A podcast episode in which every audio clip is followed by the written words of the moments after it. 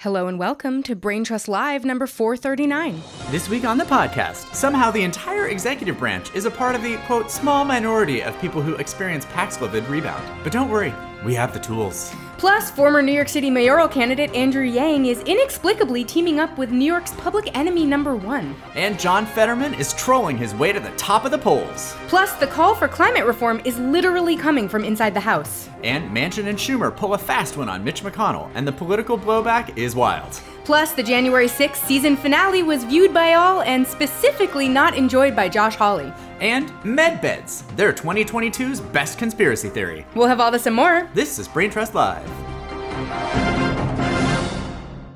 Hey y'all, I'm Brent. I'm Lila, and you can find us on the web at www.braintrustlive.com. That's right. Didn't laugh once. Made it through the whole thing. We're really getting somewhere. Didn't with make that. eye contact with you on purpose. great. Um, by the way, before we get in to the podcast, Yeah. I have a new podcast that's coming out that is not Brain Trust Live that you could listen to in addition to Brain Trust Live. I wouldn't recommend replacing Brain, Tr- Brain Trust Live with it because it's a different thing. Yeah. Um, but it's called What Can I Do? It launches on August 10th. Um, Kelly Therese Pollock, who used to host uh, Two Broads Talking Politics and now hosts Unsung History, co-hosts it with me. And basically, we talk to activists about like what the actual like mechanics of their job and their work have entailed. So instead of worrying about why you should support their cause or what, you know, what we need to know about their cause, we're going to talk to them about what you can actually do to make political change.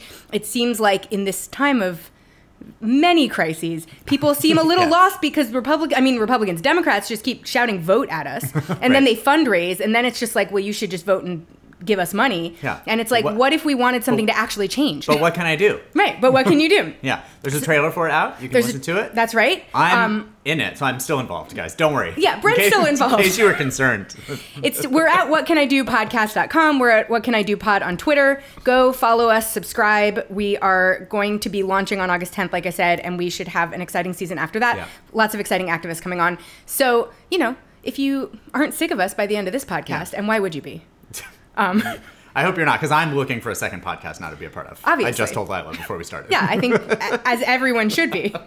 This You is can't all- have more than me. Well, no, obviously not. We're only children, and we would never stand for any one of us winning. No. Um, but in any case, keep an eye out for that. We'll be Yeah, posting it'll be about that as well from our account just to get everyone sure. in the fold. Um, but let's talk about the news. Let's do it. First of all, Joe Biden has COVID again. and let me tell you what's going on, you guys. Paxlovid has, especially it seems like in old people, a pretty frequent tendency to just like not fully work. So for Yeah. like a few days, you test negative for COVID and you're like, we did it. We vanquished COVID. Right. And then it just comes back. As an 80 year old, he should have known that testing negative after, what was it, six or seven days, I Yeah, think? was- Uh, that's wasn't it. No, 80 year olds are testing positive for like 14 days minimum. Yeah. We're, we were testing positive for me. 14 days. I'm half his age, Yeah. No, I tested positive for 14 days as well. I like this is not actually how COVID is, and the way that we know that is the same thing happened to Dr. Fauci. I know. And I love that Biden, in his comments about this, said that this happens to a small minority of people. And I was like, it's literally every example that we have. this has happened. Everybody in government who has any authority the about two people COVID, that we knew were on Paxlovid. right, have all had the Paxlovid rebound. It's it's like you know there was a there was a doctor and I can't remember his name, but he was one of those people that was sort of like you know advising us to let go of some of our mitigations. Yeah. And then his wife got COVID. And first Oh, of ah, all, yeah. he tweeted about how they had a real tough choice to make about whether she should still fly home with COVID. And everyone was like, You're a fucking doctor. Are you serious? So they decide not to. And then she has a Paxlovid rebound and gets quite sick after the rebound. And he was like, You guys, this is really serious. And everyone was like, Yes. Yes, it is. Yeah. My favorite part about all of this, which is awful on many fronts. Oh, sure. But is that they are just making up all of the rules and then claiming that they are going by CDC guidelines. Too Th- true. They are doing any old and look, that's what we're all doing. But, well, there's no real guidance. So it's what you Right. have to do. But I mean, they did went against the guidance about like how long he needed to quarantine. They went against the actual CDC guidance. That, but meanwhile, all the while saying that they're following CDC guidance. Well, of course. They made him test out of it, which is not CDC guidance. They also, when he tested out of it, they were like, "We're going to keep him masked for the full ten days." Right. And then they didn't. Which is, by the way, CDC guidance. which, it, which is so they didn't do that, And No, then so they didn't and do then- it. And then they got they got called out for it because he had a meeting where he was photographed like unmasked with a bunch of people in the time where he was like the two days where he was testing negative. And so then he got a bunch of shit after he tested positive for it, and they released a statement where they were like, "Well, we're following CDC guidelines, and we um." We were at um, safe distances from everyone. That's not CDC guidance. So No. they made that up. They're literally making up anything mean- that fits whatever they just decide they want to do on any given day. And I say, let's let's all just do that. Well, that's what we're all doing anyway. So they're just they're just doing. they're doing the, what America's but doing. The idea that they're out here being like, we're following the science, we're following the CDC guidelines. No. No, you're making it. You're making it up as you go. they caught this case because they weren't following CDC guidance, by the way, because they were testing regularly. Well, So exactly. already that was a protection, a layer of protection the rest of Americans do not have access Yeah. to. But then, I mean, the very first day he was sick, he was photographed in his office, Totally. quote unquote, working away without a mask on, and everyone was like, "Friend, a photographer was in there with you," and Yeah. he was like, "Well, the photographer was masked." Yeah, That's is- not how masking works. No, that's not how masking works. No wonder works. we're all And then the next day, he was masked when he got photographed. Yeah. Well, Yeah. I they got so much blowback from that that he had to basically they basically only released that photograph as a proof of life image, and they did that knowing that they were going to get the same blowback if they didn't do it. And then the third day, he was outdoors. Uh, yeah, Hanging uh-huh. out with his dog, giving his dog COVID. Yeah, The dog probably was keeping everyone at six feet because apparently the dog's not very friendly.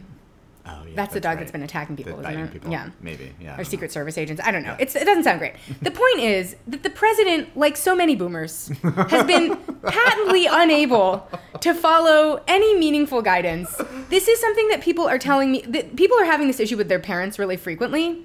I feel like my whole family is Oh, yeah. asthmatic. I'm not having quite this level of difficulty with my parents because we Yeah. all have terrible lungs. But like so many people have told me that their parents have just basically given up Oh on well, and I told. I, Oh, yeah. I, I flew this week. Right. I In a- made him wear funny goggles. I, I was happy to wear them. Um, but yeah, I was, you know, I was like looking for places in the airport to like sit safely because Yeah. obviously nobody's. And, and LAX you're supposed to be wearing them because I know, that's a that's transit hub, right? And that's yeah, they've had the mask mandate in place to- the whole time. Nobody's wearing them. Of course not. They're making announcements on the you know on the inter- important to wear intercom to wear a mask and nobody flinches. So, but if you were looking for a masked person in LAX, you're looking for people who are under the age of 40 That's right. because anyone over the age of 40, certainly anyone over the age of 60, just trying to die at LAX. That's right. Yeah. Trying to cough on as many people as possible, Yep. trying to be coughed on by as many people. And who is most likely to be coughing randomly around in an airport? It's old people. Old people.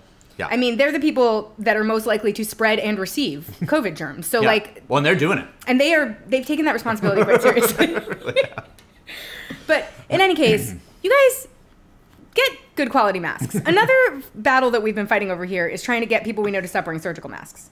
Oh, I know. That time is over. Yeah, it's time you got to get an N95 or Yeah, at least a you gotta do it. KN95. You got to live your life a little bit better than that. That's all I can say. Yeah, I um, in any case, pandem- pandemic number two. Let's talk about monkeypox. Yeah. That's also everywhere. Not Oh, as airborne as COVID, luckily. Or is it? We or is it? We don't know. That's true. we don't know anything. New York State declared a state of emergency. Yeah, city of San Um, Francisco and did as San well. Francisco did, Yeah. yeah. as well. And that's probably because we don't actually have enough vaccines for monkeypox. there's like one Danish company that makes it or something right, like and that. we, and we've like don't ramped- expect to get more until like October. Yeah. And it that's probably be, I'm also like this is one of those things where if you came here from another country, you had to get a smallpox vaccine. Like if you move, you know, if you're an immigrant, yeah, if you yeah. move here from another country, you have to get a smallpox vaccine. And so it's only those of us who've been stuck in this cesspool our whole lives that aren't protected at all from monkeypox. Right. Because anyone who moved here from someone else has a smallpox vaccine. Yeah. But they stopped giving them at, at a certain year uh, to Americans. And so we're just out here unprotected from a very preventable disease. Yeah. We could fully be preventing this if we just had vaccines. Yeah. Seems That's like right. someone could have wondered if maybe they would need a stockpile of smallpox vaccines at some point. Apparently, no one did. No. Um, And especially, and they still don't even really think so because it's only the gays that are getting it. That's right, yeah, which they're is not kind of actually like- true, by the way. well, and that's it. There was a big conversation this week happening on Twitter where everyone had to be like, "You guys, monkeypox is not an STI. Like, just because currently the gay community is having an outbreak does not mean that that's how it stays forever." Yeah. Well, and it's like you said too. They're also it's it's impossible to get tested if you're not a gay Right. No, exactly. So, if you're like a woman who walks into a hospital and is like, I have monkeypox, they're like, no, you don't. Bye. and so, like, how we don't have the data to prove it's anybody else because we're not looking for it. right, because we're only testing and treating gays. Exactly. Which brings me to another point Which brings me to another point. an issue with because while I understand there's a limited amount of vaccine, so you do sort of like you want to give it to the, the population Yeah. that is like you know most Most in- impacted. in- most impacted for sure. So I get it. But you know, at least in Los Angeles, and I can't speak to San Francisco or in New York, but you know, there's a lot of requirements for you to be able to get it, and certainly it's if you're, um, you know, m- men's a man sleeping with other men, Right. If you have been to a sex club or a bathhouse, if you've had sex Hmm. with multiple partners, but one of the other things that allows you to be able to get it is if you're on PrEP, Right. and I get that. Sure. Right? But as a person who is not on PrEP but is on medication for HIV, I do not qualify to go get it It's so wild. because I'm not in PrEP. It's you can't be. I too cannot. be. late. It's too. It's too late. It didn't exist. Right. That's, Sadly. that like the the way that we have had to like qualify out what kinds of experiences even among gay men qualify you to be at risk or not at risk because they don't know what your life is. I know. Well, and obviously, all of those, you know, it's being treated sort of as if it's an STI, and that's just because it's mostly skin to skin contact, Right. right. And so, like, obviously, all of those, all, you know, all of those requirements are are code for you know being slutty around Right. town, basically. And it's like, I might be slutty around town. They don't know your life. Right. they don't know what's gonna happen. I want the damn monkeypox vaccine. I'm Like- not slutting around town. but that's not like, their business. it's not their business. also, I feel like we should not be only protecting people who are slutting around town just because you're not making those life choices doesn't mean your life's not valuable. Yeah. It just so let's get some more vaccines, guys. it seems like we need tests, we need vaccines, like all of the things that you would think would help us combat something of this nature, a pandemic, like something we maybe have experience with from the last few years, are not really being done here. And instead, we're very late in the game. Like, I wonder if this is an emergency. it's an emergency. like, it's an emergency. Officially, it's a state of emergency. right. We've declared it. As It's such, been so- declared, and, and and I think the WHO also declared it a Yeah, state of did. emergency. Yeah, for so sure. it's we're in quite emergent times, is the point. And Yeah. it seems like now is the time to really be thinking on our feet about what we could do proactively to Yeah. stem this, because you guys. One way that we're and there's also like a ton of like parenting groups that are like, I wonder what all this po- these pox things that are on my kids Oh, are. I know. Because when they're about to go back to school. ex- kids are about to go back to school, and that's when we're going to find out it's not just gay men who have monkeypox. exactly.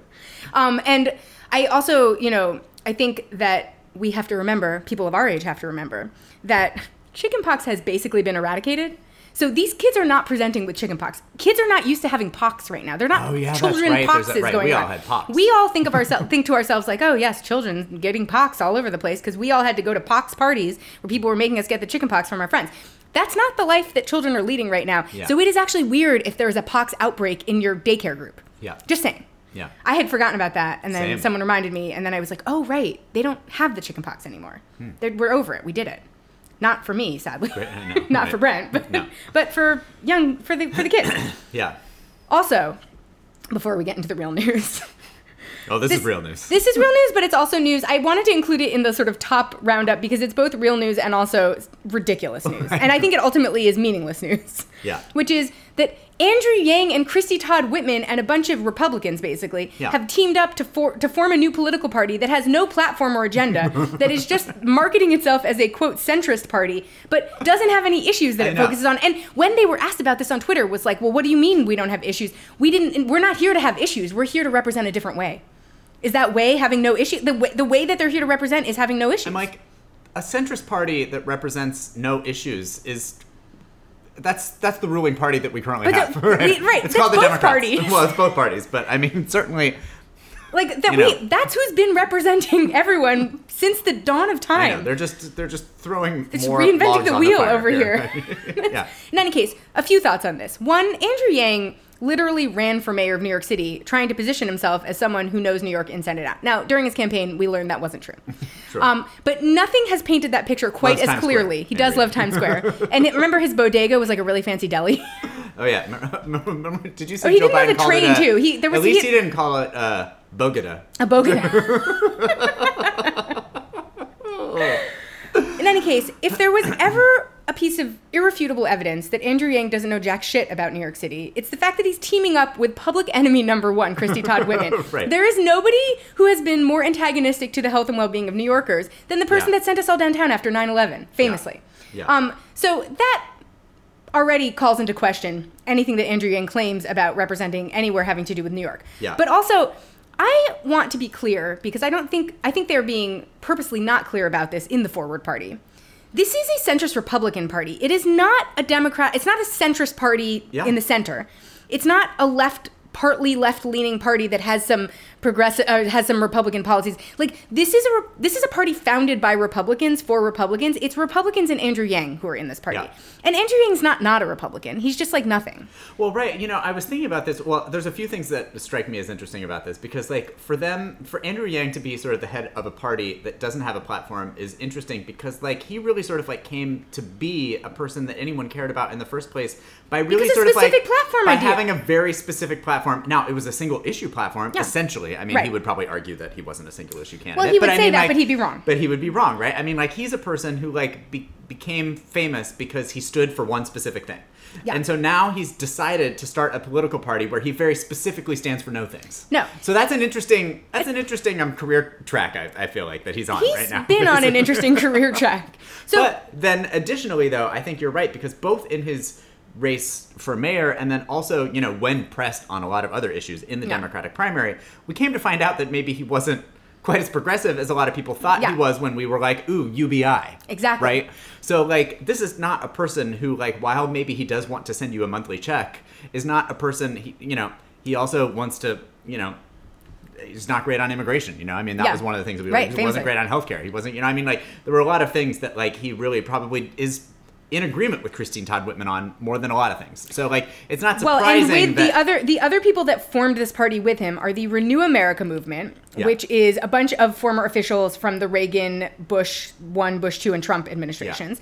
The party for the Forward Party, which was Andrew Yang's attempt to start a party before all of Yeah. this, and that had his platform. Yeah. Um, and the Serve America movement, which was founded by a Republican congressman and theoretically includes some Democrats and independents, but it's basically a centrist Republican movement. Yeah. Um, and they're, to be fair, they do have some priorities.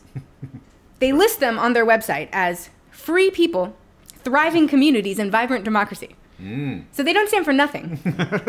they stand for everything. and in, in standing for everything, they stand for nothing. Yeah. Um, Um, I looked at both Renew American Movement and Serve American Movement on Twitter, and you, dear listener, probably have as many Twitter followers as both of those I- movements. they're not real do. things. they're not. No, they're not real things. No. I know they made. They do have logos. They made, they made a really big deal out of this announcement, and I, I get it. Look, if you're trying to start something, you try and Right, make, make a you try and make a news story, right? Right. But I mean, like, this is not. This is not a thing. It's not a real thing. It's not a real thing. No, and it's going to be continue to not be a real thing if it can't have any platform points. Yeah.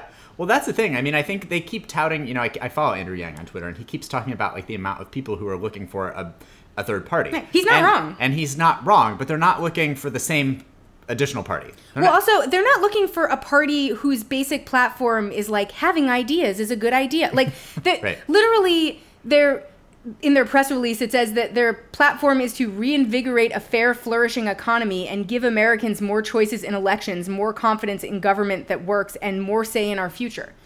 That's like starting a political party to start a political party. Like their their platform is to start a political party. yeah, This sounds like it was written by Selina Meyer. it does. It's it's the exact kind of nonsense speak that Build Back Better makes me think of, which is how I know that it doesn't actually serve a purpose because we already have a party that can say nothing using lots of words. In any case, uh, let's talk about elections. Let's do it. One thing that the Forward Party is not involved in. oh, yeah. Oh, yeah. Are they gonna have ballot access? Um, I think that they are planning to have ballot access by like 2038 or 30 or something like that. They have like I think they're they're planning to have ballot access in 8 years in certain markets. I Oh. there's they had a plan for that, but it was a plan that was just like look for us on the ballot. Like, it was it was like their platform pretty light on details. So, I'm not Oh, really man. sure. Yeah. Um, this John Fetterman and Dr. Oz race in guys. Pennsylvania is a true delight in every single solitary way. First off, follow both of those two on Twitter immediately Yeah. if you want to see some of the world's great trolling. Yes. I mean, John, we found out this week that John Fetterman is ahead by like 11 points in the latest polling. And like so much so that the like NRSC is like talking about like pulling money out of that race, which Well- is currently held by a Republican, right? Pat- that's, yeah, Pat no, because that's Pat Toomey's seat. and and John Fetterman hasn't had a public event since May. No, John Fetterman's just been recovering from his stroke at home, basically, and, and, just mercilessly dragging Dr. Oz on Twitter. for I just mean, just for being from New Jersey, by the way, From New Jersey, yeah. Barely on anything else. I know, but like, just it has been so, so, so good. Like right now, he's like doing a huge drive on Twitter to get Dr. Oz inducted into the New Jersey Hall of Fame, and he's enlisted like Snooki and various other like New Jersey people, and then like Dr. Oz was like. uh uh, complaining about like what gas prices were, and Fetterman was like, "You're from New Jersey, you don't even know how to pump your own gas." And but there's like been other trolling too. There was a hilarious one where like Dr. Oz like put out some graphic where like John Fetterman's face was like in the Lost logo because he hasn't been campaigning or whatever, and like Dr. Oz like did a um like one of those like cheesy responses where it's like graphic design is my passion.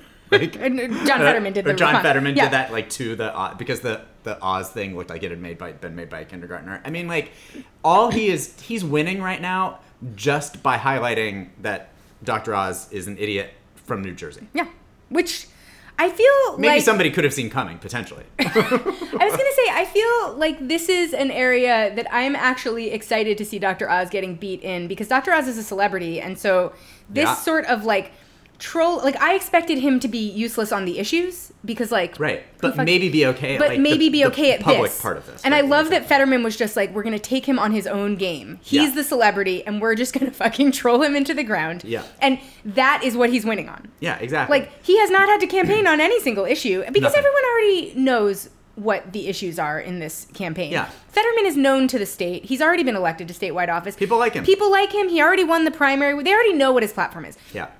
I mean, I would say his platform's wacky, but in a Pennsylvania kind of way. So, like, Yeah. what are you going to do? Um, but I feel like the idea that he was just like, Dr. Oz is going to be taken down on the grounds in which he arrived, which Yeah. is nothing. Yeah, I know. too amazing. Well, and the other thing is, is like, thank God John Fetterman won this primary. Oh my too, God. Because Can you imagine if Conor Lamb had had to take on Dr. Oz? I'm like Dr. Oz. No would've- one would be more If. Dr. Oz would have tweeted out, you know, a thing about like how gas prices were hard, high, Conor Lamb would have agreed with him and then like tweeted out his 74 point plan to to back Joe Biden on his inflation. Right. You know, I mean, or whatever the fuck he would have done. But like, That was a good example. I can't believe you just pulled that out of your ass. That was exactly what he would have done. Right? yes. Yeah. Yeah, I get him for some Yeah. reason. I don't know why. I don't like that I do, but I do.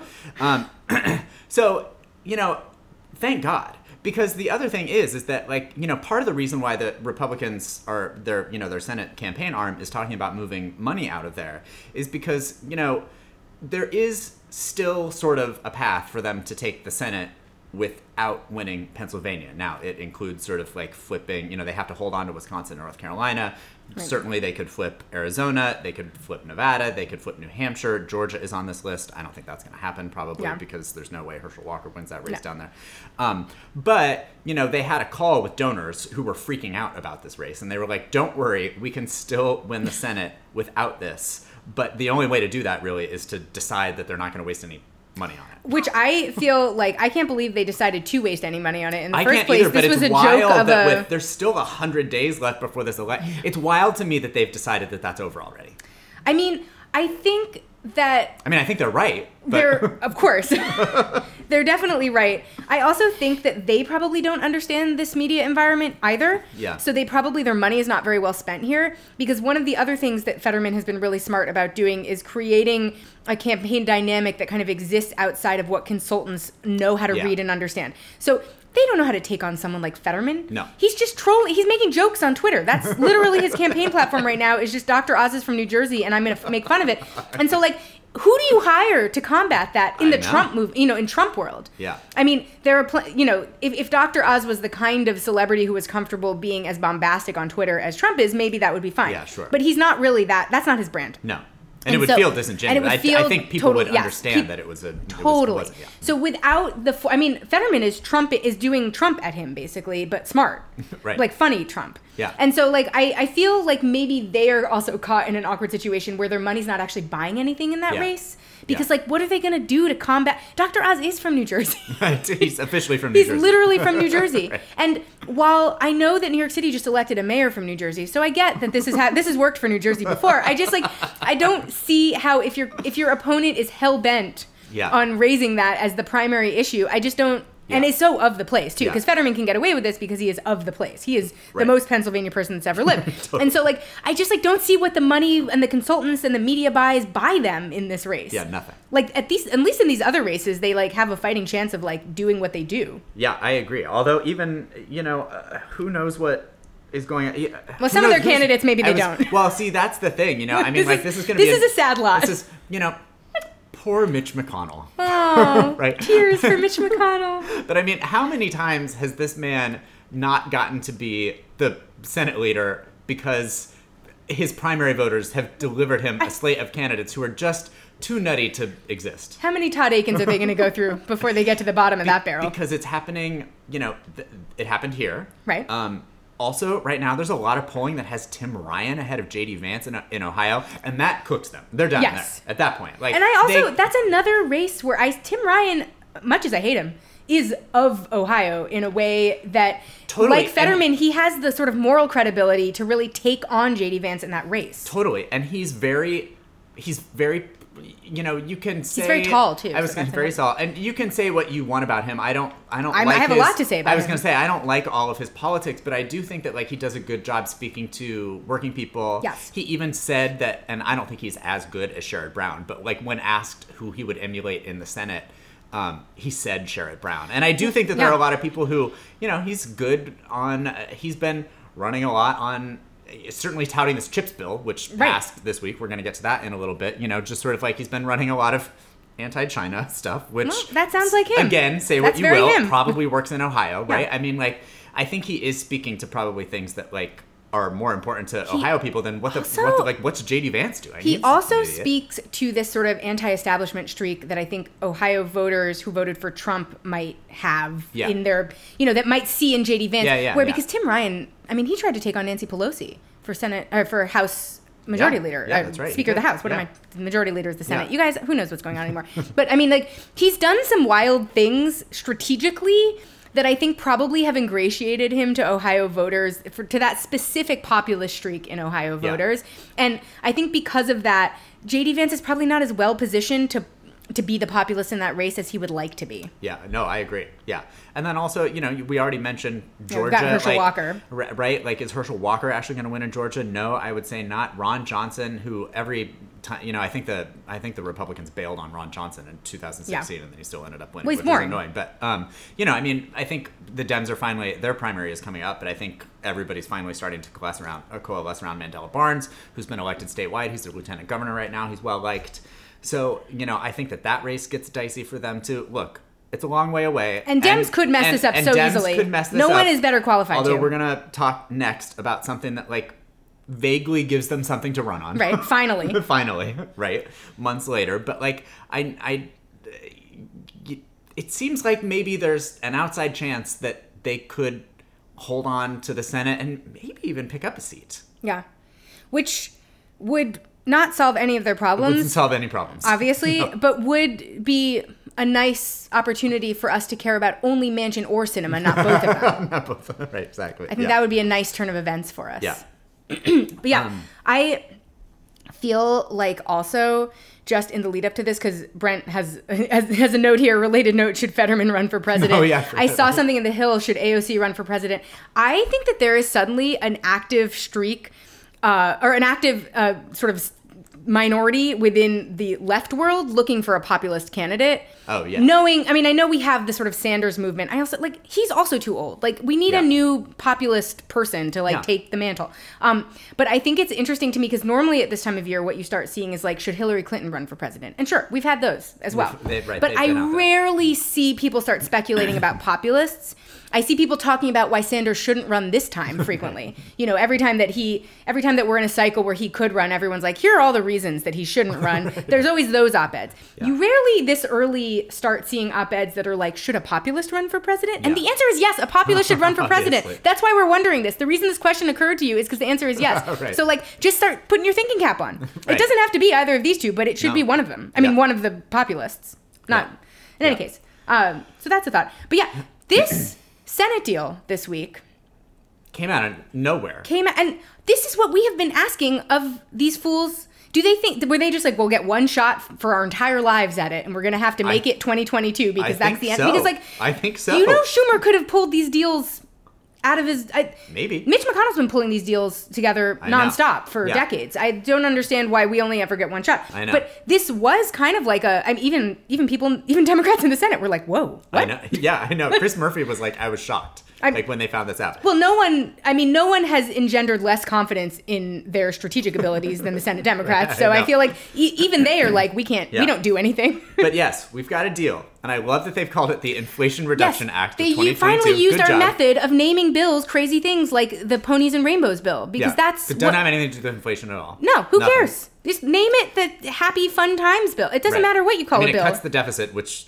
just sort of annoys me, even though I shouldn't know. care, I suppose. But like, no, I, mean, care. But I think, think, about how much more we could do if we weren't cutting the I, deficit. I think that's why we're getting away with calling it the Inflation Reduction Act. Probably is because It's also why we're getting away with Joe Manchin being involved because he wants to run on cutting the deficit Right. and now or cutting uh, cutting inflation and now he has gonna get to do that. But the timing of it was interesting for a few reasons. Um, one of which we'll get to a little bit later. But the first reason is on Monday of this week, a bunch of staffers were arrested as they were doing a sit-in in Chuck Schumer's office, demanding that they go back and like restart talks on a climate bill. Yeah, this was kind of an amazing action. It was a bunch of House staffers House who mostly staffers, yeah. worked for like Ro Khanna type offices who got Cori to Bush, I think. and Cori Bush's staffers yeah. were there, yeah. Um, so it was like progressive House staffers got together and did a sit-in in Chuck Schumer's office, which I have been encouraging people inside government to start protesting inside government as well because that's when things start to look crazy and that's what you're looking for in this situation Yeah. so, so they did a really well publicized sit-in everyone was following it on twitter they all got arrested then they all got out um and. But they it were was, like in his office with like big banner Yes, signs and everything. but what was like, such camped what was in so good about the visuals is they were all wearing staffer outfits. They were all in suits. Yeah. So it didn't look like the Sunrise Movement, who I also approve of going and doing this, obviously, and I love it when kids in t-shirts come and do this too. but this looked like a bunch of young professionals, the kind of people who go to law school, sitting in the office wearing their professional gear. I, they were all masked. I loved Oh, yeah. that for them. Uh-huh. Um, and then they brought signs and they were just like, we're going to sit here until we get arrested. and they like, this is exactly what having an organizer representing people does. Because I've been thinking a lot about why I, I think that Cori Bush is special for reasons that are different than why AOC is special. Yeah. And I think the reason that Cori Bush is special is because she is somebody who has taken a real like organizer's mentality to her work in Congress in a way that has been effective even when she's been doing it going it alone. Yeah. And so I love that part of the change that we have seen and obviously this is not enti- this probably was not her personal idea or whatever but like part of the change in strategy that we're seeing on the left in the house includes organizing tactics Yeah. that you would normally see coming from outside the house yeah. and i it is important that we have organizers inside the house too because that's how you organize people is with Yeah. organizers Yeah, exactly. and so I feel like, in particular, um, this is like a kind of legacy of electing people like Cori Bush, and I think she is kind of like the first of this particular brand of organizer who is like really a dedicated activist who came Yeah, into the house totally. to kind like to see what's possible when you have someone like that and and the kind of staff that they bring together behind you is really exciting and so this was very exciting Yeah. But it is interesting though that by that was on Monday, and then by Thursday we were announcing a deal on the largest investment in climate that That's we've, right. we've ever done. Um, I think actually maybe before we tell you exactly what's in it, the reason that it came together in a way that was so shocking to everyone is because they kind of pulled a Mitch McConnell on Mitch McConnell, which, Which was so a- glorious. which was a delight because the reason that they hadn't done it yet was because McConnell had been fairly vocal about the fact that he wasn't going to pass. He would hold back votes on the chips bill, Right. which was that thing that they passed a bunch of money for to like make semiconductors here in the U.S. And I think it was mostly just a bunch of tax breaks to corporations. Obviously. probably What else? Didn't need additional money to make semiconductors. They could just probably be making them anyway. But regardless, right um, so they announced the, this deal, this climate deal, and other there's other things in it, but they announced it after chips passed. Yeah. And then the Republicans got big mad. and then did the most amazing Republican thing and elected to take their anger out on what is optically speaking the worst possible bill. They decided to screw veterans. They decided to go oppose the burn pits bill, which is Yeah. I feel like let's talk about that and then we can talk about what's in the What's climate this? bill Yeah, because I feel like that's kind of a direct outgrowth No, it totally of is. It is. But so in any case, I the burn pits bill, which is something I've been following because a lot of the activists I worked with on the 9/11 health bill are working on burn pits. It's basically a bill that would extend VA services to burn pit victims who had been exposed in the line of duty. Um, this is one of those issues that for a long time the U.S. government didn't want to admit that having burn pits on their uh, on their uh, whatchamacallits bases was give, making people sick. But it turns Yeah. out that burning toxic chemicals anywhere really is bad for people's health. And so finally, so there are a ton of you know there are a ton of veterans who did not get sick in combat but got sick living on a base or working on a base Yeah. who now need care, and this extends some VA services to them. Um, the original version of the bill had already passed in the Senate with 64 votes, I believe. Um, No, and I think it was like 84 or maybe votes or maybe it was 84 votes. Yeah, no, it was, a huge. insane it was a number. they had they had a a large margin, Yeah. and because of that, no one really thought that it was in peril in the Senate. Right. So it had already gone. So I had been following these votes for you know the last few weeks, These and people haven't met Ted Cruz. these people have not met Mike Lee. They've not met Ted Cruz. They've not met Rand Paul. They don't know what's going on out there. Yeah. But in any case, so they kind of thought like, okay, great. You know, the president supports this bill because Bo, his son, I'm not. Was it Bo who had burn pit don't know. exposure? I think it was Bo who had burn. Yeah, probably. Because Bo was the one who died, right? Yes, Yeah. uh-huh, yeah. I think Bo had had burn pit exposure, and they thought maybe that was related to the cancer that he died of. Like, so the president supports this bill. Yeah. We have support in the House. Also, why not do this? Who? What? po- What political party doesn't want to provide health care to veterans? I mean, you guys. Republicans. Republicans, it turns out. But so in any case, so this is like a slam dunk for everyone. It makes it everyone seems like a hero. It's a group, you know, it, it's it's representing a constituency that everyone wants to cater to. Mm-hmm. Um, and I think optically, in so many cases, uh, they've been, you know, they made this this fumble with 9/11 as well. But the the reason these bills can be bipartisan is because optically, there's nothing dumber than actively screwing over veterans. Right. And that's in part because of And who then we fist bumping about it. and then fist bumping about it. Exactly. Yeah, they just every image associated with this, every statement they released, everything they did was wrong. So they decide they're not going to pass the burn pit bill after all. And again, this is just like the reconciliation bill. Like it's not the they they already have dis- decided on the framework. They've already agreed to it. Yeah. There were a couple of edits made on the House side, and they were just voting on those. And then suddenly, Pat Toomey and John Cornyn are like, "No, It's a slush fund. it's a slush fund, and it, we can't because of the budget. And then there were also some like lame excuses roaming around because they were kind of searching around for an excuse because course. they didn't have They to think of one on the fly. um, that it was going to expand benefits to people who didn't deserve them, like by accident, and like literally, even if that were true, which it's not, but even if that were true, the only people that qualify for this program are sick veterans who where however they got sick is that not a group of people who maybe should have access to VA services? Yeah. In any case, so it's just like their excuses are dumb, and they also stupidly took a gamble on the main bill Jon Stewart was interested in supporting in the last few cycles. So Jon Stewart hits the oh, media, man. and you know how effective he is. I mean, He's effective. Also, went on Newsmax. Yeah. Jon Stewart went on. I, I think mean- Fox News. He at one point had said that Fox News wouldn't have him on, but I think they Yeah. ultimately did. Maybe No, it was the next day. But I, I- mean, like he's not afraid to also. he's not afraid like, to go on right wing media. I mean, I you know I saw him go on. I was on a ton of Fox News Oh, with right, him on during the 9/11 health bill thing. Like I, but like he's somebody who we did. You know, when we would go around and do press after big events like that, like we went on every channel, whether or not they were problematic, and Yeah. because because like with the 9/11 health bill, this is not actually a partisan issue. Yeah. and he knows that, and he's a really he's really effective at communicating that. Yeah. And so they couldn't this this bill has a sort of like the the spokesperson that the most people are the most willing to trust. Yeah. It's about veterans. It's like literally got the imagery of you know of, of veterans sick veterans sleeping on the steps of capitol hill right now Yeah. that they have unleashed Yeah. and you know spe- and like th- when we i also like i think that just optically speaking aside from the fact that this is cruel and morally corrupt Yeah. I also think that like from an optics perspective it is never smart especially for republicans to screw over veterans not because they don't hate everyone. I get that they're cruel, you know, whatever. Yeah. But because when you think about who the spokespeople for veteran communities often are and why those are the spokespeople, what you realize is that our sort of like imagination of who veterans are in these situations is like heroic white men. And you do not want to look like you're fucking over heroic white men. That is dumb. And but that means they get media placements no one else gets. Oh, they sure. get taken seriously on on those media placements the way that no one else does. Yeah. They are because of that really effective political communicators and smart organizers because they Yeah. can be taken seriously at times that if it was just a bunch of dumb teenagers walking around, no one would have invited them on the show, and when they did, no one would have taken them seriously when they talked. Right. You know, like even David Hogg does not get taken as seriously Yeah. by you know me, by audiences as any sick veteran, Veteran. in America. Uh-huh.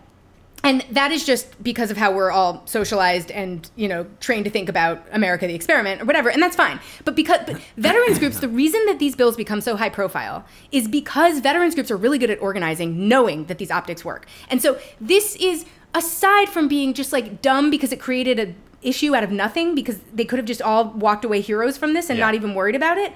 This is dumb because they took on the one group of people that they know from experience can defeat them in an actual grassroots lobbying effort. Yeah. It's so dumb. So I dumb. can't. It's so dumb. I know. They also decided, Susan Collins also decided she was going to walk away from the, the codifying same sex marriage bill. Yeah. Uh, Which was weird because that seemed like maybe that was going to pass. And also, like, I mean, it should. Like, right, that's a dumb one that it's a dumb giveaway that you can do Yeah. to make it seem like the fact that you let, you know, Roe not, that you let I know, Roe disappear right. is not a reason to get rid of you from Yeah. your main seat. yeah. In any case, so all of this has unleashed mayhem, and they have handled it the worst possible way. I know. I just like, here's the thing there is not a world in which the burn pits bill does not ultimately pass. It's going to pass. It has to pass. It'll pass. And so Yeah. they either get to look like they stood, and like this is why Pat Toomey got put in this job because he's leaving. So the reason that he was. Uh, he was told he was going to be the face of this is Right. because he can do whatever he He's wants. not going to be Because he's- Uh, exactly uh, right. Because and that's because they knew this would be an electoral liability. Yeah. But It's still guys, going to be for the rest We them can make also. it an electoral liability we for sure can. anyone, We and sure we can. should We sure can. because this is not a, not just because it's morally bankrupt, because it shows that they're dumb at politics. Totally. Yeah.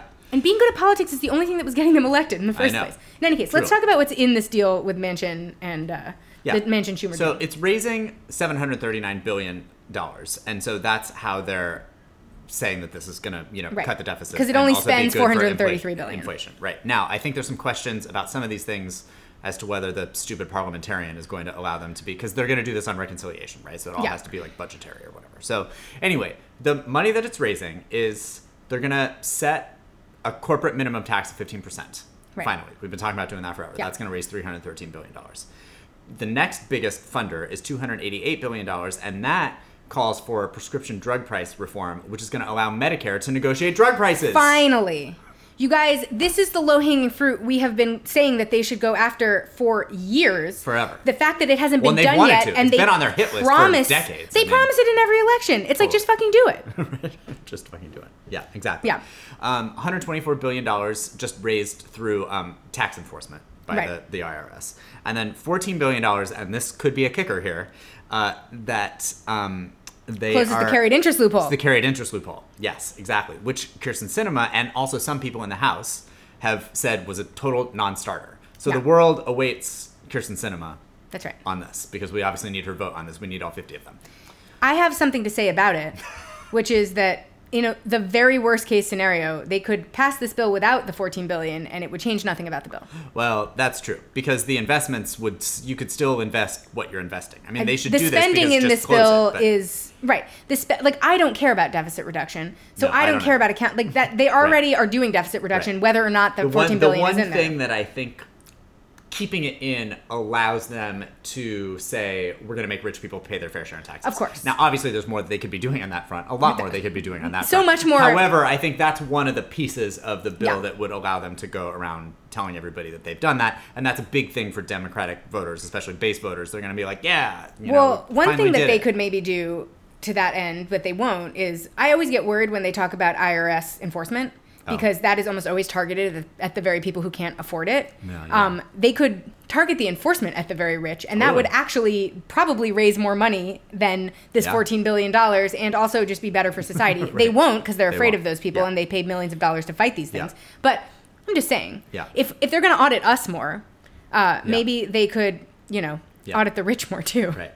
And then the biggest thing that they're spending on here is climate. 369 billion, which contributes it to energy climate provisions. They claim that that investment is going to reduce carbon emissions by roughly 40% by 2030, which I think was part of Biden's one of his campaign promises, I think, or it was to reduce by 50%, I think. But that's Yeah. gets, it's getting them close, assuming that they maybe can pass something else at some point. Um, so, and and that also represents the biggest investment in in climate ever. What a sad world in, we live I was going to say, in compared to to no investment in climate, I Right. think probably Yeah. because you know that 369 billion dollars is over 10 years. So like you know, it's less money than we sent you know Ukraine last week. That's right. Um, essentially. The So, biggest investment in climate in American history. We're doing it, guys. Finally getting in there. Yeah, and then an additional sixty-four billion dollars, which is going to shore up some of the, The ACA premium ACA premiums and subsidies, and extend them longer than I think initially. I think Manchin had like By agreed year, to like two years, and I think it's now. Oh, I thought it was five now, maybe. But I, anyway, it's, it's, I think it's three. they extended it yeah. um, uh, more than he had originally said that they were going to. But yeah, I mean, even like when they announced this at the caucus meeting, supposedly it was like audible gasps that, that there was that they had come to this deal because nobody knew it was happening From their own parties. from their own party. Yeah. Well, and that's in part like they have just been talking to Manchin. I, they finally took, I think, some uh, took a beat and thought, how do we actually work with Joe Manchin? Remember how we knew him before? Right. And I think what he needed to get what Well, he needed out your- of this. th- and also, this was your advice too. Like, don't Yeah. go, don't go around talking about it to everybody. No. you said this on the podcast exactly. the last time we recorded. Don't don't out him until he's ready to agree what he's going to be outed on. Yeah, That seems to be his big issue because he turns around every time they're like, "Yes, Yeah. we got him on. We got him on blah blah blah." He's like, "Never mind, I've changed my mind." What Yeah. if you just get him to agree to the whole thing at once? That's what they finally what they did. Chuck Schumer probably listens to this podcast, so that's probably what happened. Probably. Yeah. Um, also, the House passed an assault weapons ban. I know. And Now, not maybe the some- Senate should pass one. Right, I know they won't, but They I mean, won't. you know, it was certainly not without some drama because, Yeah. of course, you know, Josh Gottheimer had to get involved. He's a real star of this podcast today, I guess, isn't he? Because, because, you know, they've been trying to pass an assault weapons ban for some time in the House, and obviously, as you mentioned, it's not going to pass in the Senate. So it's, you know, it's This is just it- showmanship. It's, it's showmanship at this point, but. Josh Gottheimer, who can't understand that this is just showmanship, wanted to make sure that the assault weapons ban got tied to spending untold millions and billions of dollars for police forces across the country because that's what everybody's looking for. Mm, yes. So Famously. obviously, the left didn't want to do that, and certainly the c- Congressional Black Caucus didn't want to do that. Yeah. However, Joyce Beatty from the CBC, who had told her caucus that they were not going to vote on these and that they weren't even going to be ready to vote on for a couple weeks, they're probably going to end up having to vote on them. But they're trying to, I think, Yeah. get some measures for like accountability and things like that, and like Yeah. what that money can actually be spent on and stuff like that. But those things haven't been figured out. Anyway, she announced like on Thursday before they were supposed to vote on this on Friday that she'd reached a deal with Gottheimer to vote on these police bills along with the assault weapons ban, and they were all like, "Ma'am." No, no, you didn't. No. No, you didn't. And so they all got together, like them and some non CBC uh, members, including like Andy Levin, who's like up for reelection, was like, Right. "No, we're not. We're Yeah. not doing that." This is like this is su- this is electoral suicide. yeah. And she, because I guess she had claimed that there were like six incumbents that like this would help in their reelection or whatever. And Mondaire Jones was like, by the way, I'm trying to get reelected right now, Right. And having to In vote a on huge- this in a primary in that is wild. Right? He he said, I've got the hottest primary right now. Yeah. And he was absolutely right about that. So it's like Yes. if they want to keep their incumbents, like you have to worry about, you know, both sides of this Well, logic. they are historically incredibly bad at this. Well, I know. this is but yeah, Yeah. I that's the, the the idea that this doesn't impair and also especially in the Mondaire Jones primary. Yeah. The person they're going to get in that seat if he doesn't get elected is even more progressive than him. so like they really do have to worry to themselves about whether this is a strategy they Yeah. want to pursue. But of course, you know, Jim Clyburn, Hakeem Jeffries all went into their closed door CBC meeting on Friday and begged and pleaded with all of their members to vote on it. And they didn't. I- they they ultimately they had enough votes and they basically were like we're not voting on this so it didn't get put on the floor and they were able to pass the assault weapons ban I was going to say just Friday. tell Josh Gottheimer to fuck off. so the left actually sort of I kind almost- of won something here Which is- for the first what a time confusing time. potentially ever Right. Uh, they won something that will never get through the Senate. Well, right, I know That's- exactly. Yeah, but, but- at least they they blocked that until you know there can be some more. uh, Like I said, they're going to end up having to vote on it at some point. But Yeah. um, you know, maybe they can at least because I think Jones was like, we have to look at this because like only twenty percent of the money that's in this bill is like based on any sort of like evidence requires evidence based, yeah. practices. Yeah. So like, I think there's going to be like some adjustments to that that will sort of like allow the CBC members Yeah. to sort of like, you know, stomach voting for it, even though probably the last thing they want to do is vote for a police funded bill. But anyway. Yeah, nobody wants it. It's enough. We did it. No. We funded Right. them. I know. It's like Josh Gottheimer, Abigail Spanberger, and Stephanie Murphy are like the only three people that want that passed. Yeah. And so we have to pass it. That's Because they're Got the it. Frontline seats. Got to save those frontline seats. Yeah. But also, don't raise that before all the primaries are over. Guys, Are you fucking insane? Nuts. I mean, good lord. These people don't care about anyone. All right. Let's talk about the final hearing. I know that was two weeks ago. Please. But, you know, we weren't here last week, so what are you going to do? No. Um, it wasn't fireworks television. Yeah. And I maintain that the committee has stumbled in all of their primetime slots, despite the fact that all of their other hearings have been great. they somehow can How do they only do not it? get it together for the primetime slots. How do they do it? And it is not because the story's not good, it's because they are boring. and like the thing that's been nice about the midday hearings is those have been hearings where they've they've had like surprise witnesses and fun Totally. fireworks and funny antics and videos and whatever. And like every time that they do a primetime hearing, they're like, we got to summarize everything. And so instead, it's just someone's boring voice summarizing everything. Right. Um, the central question of this hearing was what did Donald Trump know and when did he know it as those atta- as the January 6th Mm-hmm. attacks were being carried out. Um, and they basically build the case that Trump knew things were out of hand at the Capitol for hours and called nobody and did nothing. And then also pouted a little bit and tried to tone down the language when he was finally convinced to do a video to tell everyone to go home hours later. Right. Um, Which we had a which we got a blooper reel of. we got a blooper reel of. Can't say yesterday. He can't say the word yesterday. He believes that's a difficult word. I want someone to come up with a supercut of him saying the word yesterday without trouble. Oh yeah. It I'm- I'm it, sure. has got to Yeah, exist. I'm sure. In any case, first off, before we get into it, I'm annoyed that Bennie Thompson decided to show his face, and I'll tell you why. He has COVID.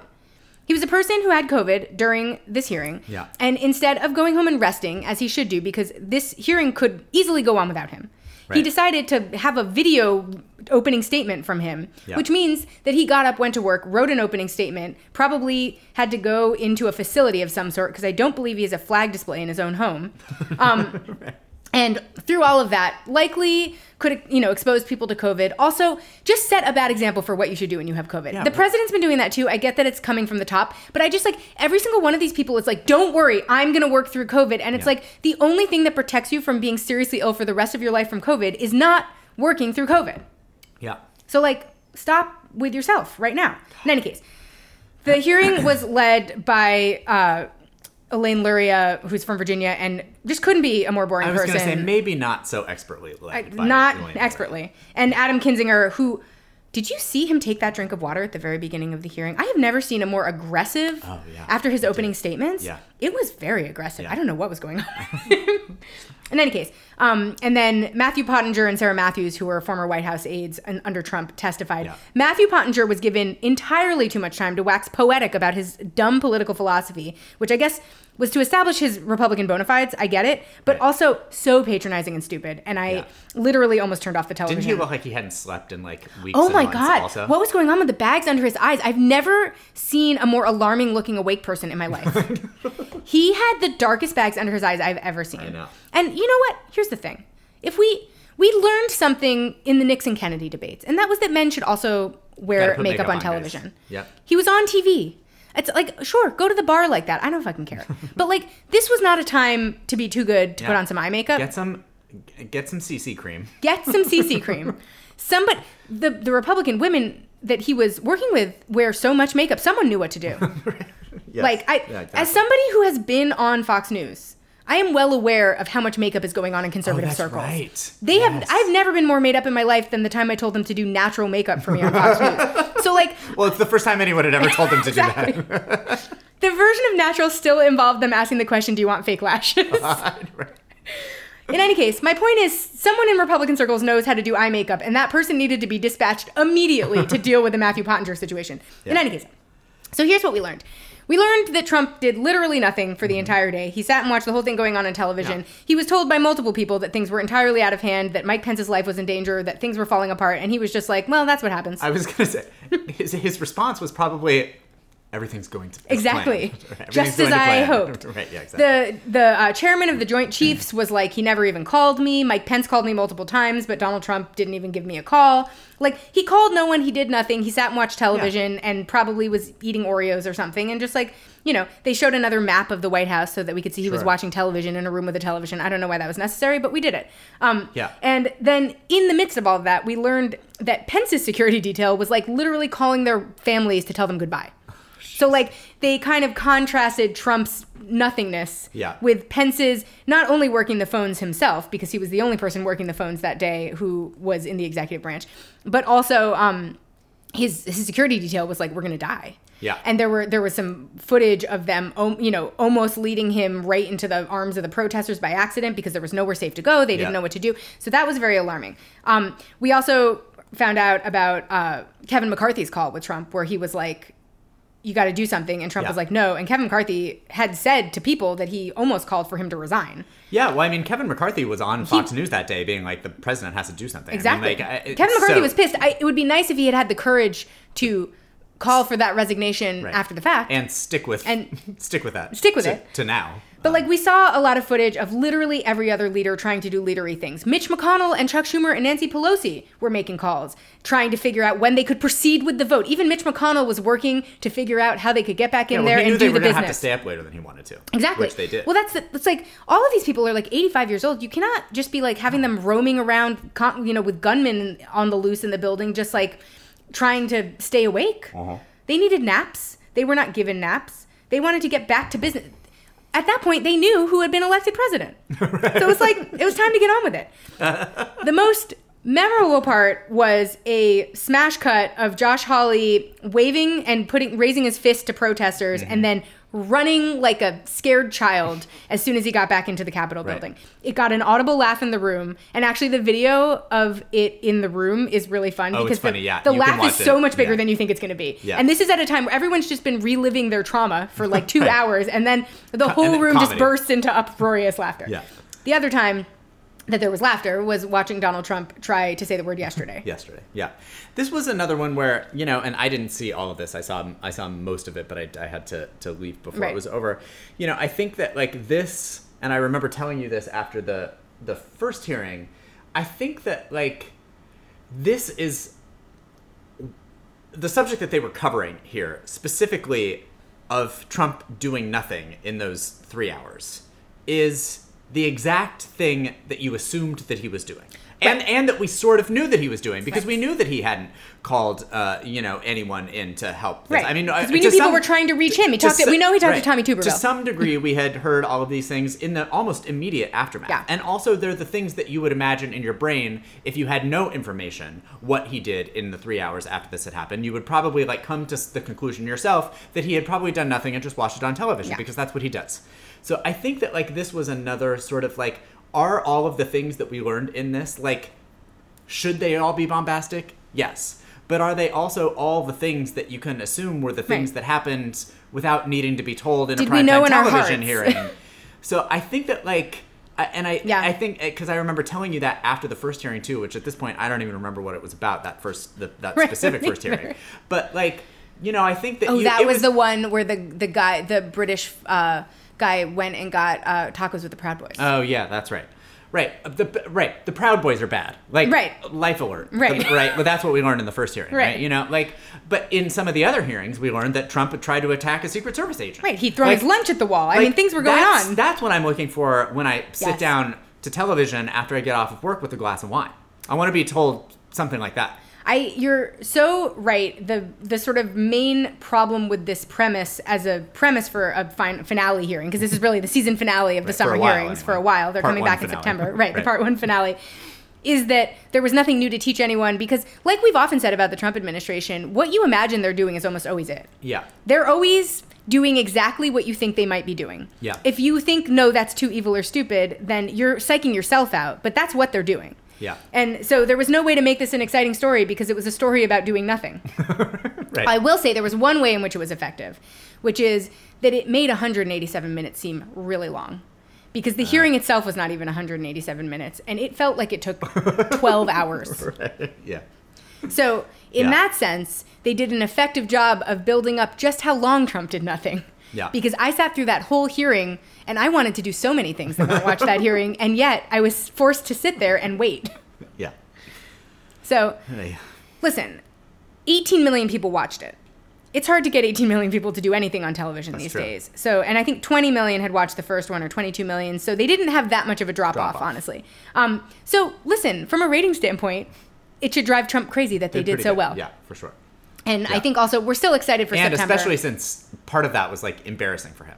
Like, Yes. he's not embarrassed. I don't mean that the fact that he did nothing for three hours. The part No, about no, him no. not. I'm talking about the part of him not, not being able to say, yesterday. yesterday. Yeah, Right, that was embarrassing. Yeah. So like that's probably gonna really the blooper reel. more than anything. Yeah. exactly. Yeah. Um, in any case, listen. As we sort of like deal with the fallout of some of the crazy Trump era people that are going to start filtering in and out of the electoral cycle, and we're going to have more stories like this. We're getting some exciting news about how exactly they mismanaged their campaigns. And the first person who we're getting to hear that news about is Madison Cawthorn, because he is the first person who failed spectacularly at maintaining even his own seat. Um, as as you probably remember, maybe don't, he lost his primary Yeah. For being an asshole. Yeah. he's an asshole, and he lost his primary. That's what Yeah. happens. Um, so he uh, he had spent a lot of money in that primary, probably assuming he would win because it was already his seat. Right. Um, and so he did not have enough money at the end of that primary and started to spend general fund money during the primary. And if you do that and you lose your primary, you have to pay everyone back because you're not running in the general. And so we are now learning what those overages entailed. And it included some real hilarity. yeah. It included uh, what was framed by the informant here as an egregious amount of money spent at Chick fil A. Chick Fil A. At- Fifteen hundred dollars. At Chick fil A. $3,000 at a place called Papa's Beer. $21,000 on lodging in Florida. What was he doing there? At, who He can say? there. Yeah, That's why he needed lodging. I Well, that's that's true. But I mean, you don't need lodging if you already live there, but also no. don't be in Florida. You don't need to be campaigning there. That's right. Yeah, the, imagine you're at the very end of your failing campaign and Right. you're like, I You should ran go out of money. get to Florida. I'm, I'm going to spend twenty thousand dollars in Florida. That's right. Yeah. Um, so he now uh, ha- is running a deficit and has to figure out how to raise the uh, the difference. I think he is ruled out running for office again, so he's going to have to just raise money somehow to pay these people back. I bet people will give him money. Sadly, don't you Probably, think? maybe. I don't know. Maybe not that much. Listen, don't. don't. don't. To whatever extent you were considering it, Yeah. don't do it. Yeah. Make him squirm. Yeah. Um, we also learned about the most important conspiracy theory of late that, listen, there was a random tweet that went viral this week from Ben Collins that was just like, everyone I know is obsessed with the medbeds conspiracy. And I was like, what is that? Med beds. So I Googled it.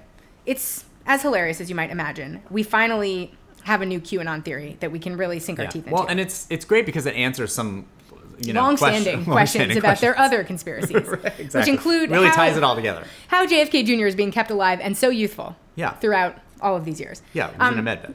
It so the theory centers on the existence of these med beds, which are medical instruments, beds of some sort Mm-hmm. that, depending on who you talk to, do a lot of different things. They can reverse aging, they can uh, regrow missing limbs, they can cure cancer, famously. Obviously. Um, and this has been a sort of the, the the idea that these exist. There are a few companies that claim to sell them. Mm. This has been sort of like a growing movement in the QAnon space. Sure. Um, and a lot of people claim that they're like awaiting med beds to treat various severe health conditions. And this is probably because they don't believe in traditional medicine, obviously, because these are the very same people that like won't take Won't vaccines and like yeah. won't do normal medical things. Um, also, I think one of the other promises of the medbed situation that is appealing to them is that it theoretically is going to um, make pharmaceutical companies obsolete. And they're very Ah. anti establishment and they think pharmaceutical companies are the same as the government. And so they are not fully informed that these are pharmaceutical companies are living their dream and they don't know it. Yeah. Um, so I think that's sort of like a secondary thing. But so there are a bunch of companies selling them. They're like tens of thousands of dollars, and they make all kinds of claims. The companies mostly stop short of making the claims the followers make. So they have these sort of like secondary sources making claims that it's going to like cure cancer, and the companies are very vague about what the beds do. Right. Yeah, but because right, they can't claim that. Exactly. It involves like the creme de la creme of snake oil salesmen. Sure. So it involves a dog. One of the one of the um, companies credits its technology technology to a doctor who's been accused by the FTC of being behind misleading advertisements about asthma treatments, and his old company um, issued a resolution accusing him of sabotage, forgery, and sending company money to an online girlfriend. Um, but most importantly, and as we teased at the beginning, a lot of Q sects have made medbeds central to their JFK Jr. claims because this is why he's alive and thriving. He's in a medbed. so we finally have a plot hole, the major plot hole of the JFK Jr. phenomenon We figured it out. Yeah. figured out, which is great. There's also people who think that Trump is aware of medbeds and potentially controls them, and might. Um, the reason they're not available to the rest of us at the moment is that he's reserving them for critical military cases and military members. Oh, I'm sure that's what he's doing. He's so It sounds like ju- community-minded. I was just gonna say that sounds just like him. it's just like it's a it's one of those conspiracy theories that really builds on a platform a, a, a sort of it, it's somehow all conspiracy theories at once and yet a new one it it sort of is built in a bed of conspiracy theories and it is about a bed of conspiracy like it's everything it's very meta Very meta. is my point Yeah, that's, that's it. Yeah. Uh-huh. there's another conspiracy that's uh, Donald Trump is proffering at the moment. it's, it's about windshield wipers. He's trying to take on Big Wiper. he went on crazy rant this week about windshield wipers only lasting a year and said it was a plot by Big Wiper. By the way, this is the plot of a movie starring Greg Kinnear that I don't know pulled out of the recesses of my mind. You said that, I- and I was like, what? I remember hearing about it and thinking, how on earth? Yeah. And then um, it, it it turns out that Greg Kinnear trivia. and Lauren Graham. Yeah, Craig, Greg Kinnear and Lauren Graham in a movie about called Big Wiper. Big Wiper. That's not called. No, Big Wiper. I don't remember what it's called, but it is. It is about Big Wiper t- trying to take out a, a lowly wiper inventor. Let me look it up. Hold on. It's called something like Flash of Genius or like one of those. Oh, that's what it's called. Is it called I Flash of. Genius? I think, isn't it? Why would that movie be called Flash of Genius? Yeah, it's called Flash of Genius. How? No wonder no one saw it. I haven't even seen it. I don't even know why I know about it. And I also believe that I I said it was starring somebody else when I Oh yeah, I- who did you say that it was? it was like starring? it was some other white guy. it's Yeah, I just can't like remember who in any case, um, there is anyway. Big Wiper, according Big Wiper exists, and Donald Trump is on the case.